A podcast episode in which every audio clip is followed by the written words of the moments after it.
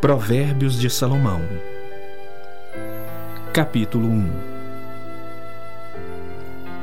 Provérbios de Salomão, filho de Davi, o rei de Israel, para aprender a sabedoria e o ensino, para entender as palavras de inteligência, para obter o ensino do bom proceder, a justiça, o juízo e a equidade, para dar aos simples prudência e aos jovens conhecimento e bom siso. Ouça o sábio e cresça em prudência, e o instruído adquira habilidade para entender provérbios e parábolas, as palavras e enigmas dos sábios. O temor do Senhor é o princípio do saber, mas os loucos desprezam a sabedoria e o ensino. Filho meu, ouve o ensino de teu pai e não deixes a instrução de tua mãe, porque serão um diadema de graça para a tua cabeça e colares para o teu pescoço. Filho meu, se os pecadores querem seduzir-te, não o consintas. Se disserem, vem conosco, embosquemo-nos para derramar sangue, espreitemos, ainda que sem motivo, os inocentes. Traguemos-los vivos como o abismo e inteiros como os que descem a cova. Acharemos toda sorte de bens preciosos, encheremos de despojos a nossa casa. Lança a tua sorte entre nós, teremos todos uma só bolsa. Filho meu, não te ponhas a caminho com eles. Guarda das suas veredas os pés, porque os seus pés correm para o mal e se apressam a derramar sangue. Pois debalde se estende a rede à vista de qualquer ave.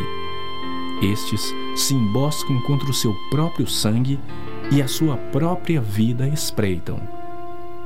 Tal é a sorte de todo ganancioso, e este espírito de ganância tira a vida de quem o possui.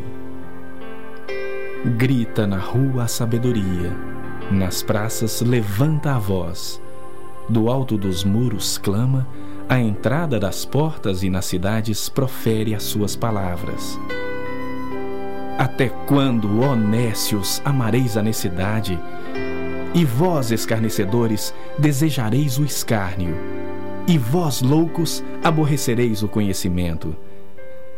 Atentai para a minha repreensão Eis que derramarei copiosamente para vós outros o meu espírito, e vos farei saber as minhas palavras.